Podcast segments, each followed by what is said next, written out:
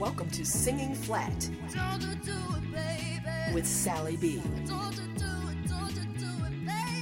where singers become artists.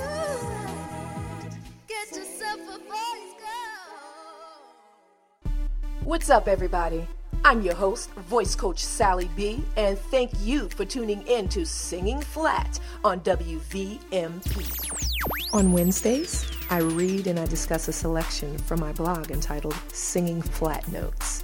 But of course, you can tune in anytime and catch this show and all my broadcasts on demand. And of course, if you'd prefer to read them, they are available at singingflat.tumblr.com. Hi, this is Deirdre. Keep it locked at WVMP. Okay, so today's blog was documented on March 19th, and it's called 29 Bad Singing Clues. So here are 29 common singing mistakes identified and described by me. Let me know which ones you can identify with, and if any of these describe your voice or the voice of somebody you know, then I encourage you to send them my way. You can also have them record their voice at speakpipe.com slash WVMP.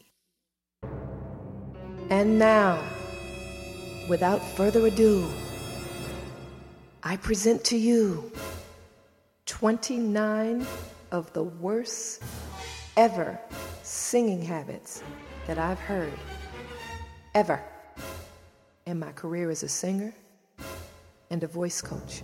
Here goes. Not in any particular order. Number one, a vibrato that sounds like a sheep. Number two, a vibrato that sounds like the old church lady. Slow, really slow. Number three, pitchy, singing above or below the correct pitch. Number four, pitchy number two. A singer sings the melody correctly, but they can't seem to match the octave or the key. I'll sing it in one octave, and they repeat it back to me in a lower or higher octave. Number five, pitchy number three. Sliding on and off pitch. At some point, they may be singing dead on pitch, but either in the beginning, middle, or end of a phrase, it all goes out the window. Number six, a fear of flying. Singer sings in a full voice and then switches over to their false voice prematurely to avoid belting at a higher range. Number seven, straining. Singer does not approach the higher range correctly, and as a result, the voice sounds strained and often resembles the sound of a cat dying slowly, or the sound of someone who has just been pushed off a really tall building, or the sound of Tarzan crying out to Jane, or the sound of someone who was just set on fire. You get the idea, right? Number eight, singer's voice sounds really heavy. Number nine, singer's voice sounds as though it is muffled or really nasally. Oh, you need to stop singing through your nose. Number 10. Singer makes odd sounds and tones that don't quite fit the song, such as curling the voice, growling, fry notes, etc., etc. Number 11 is a, another version of that.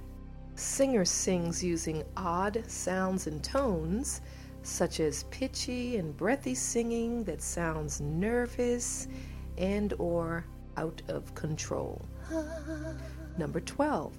Singer sings big songs using a false voice. Number 13.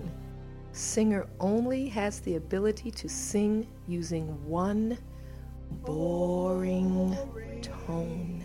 Number 14. Singer sings with no feeling or no emotion that reflects the song's message, or the singer presents the song with the wrong or opposing message. Number 15.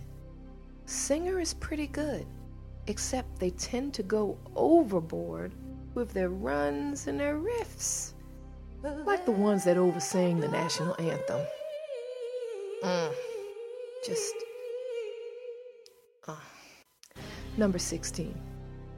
The singer is bending notes upward or downward, causing their audience to feel sick, dizzy, or ticklish. Kinda like country twang, but much more dreadful. Number. Oh no. My time is up.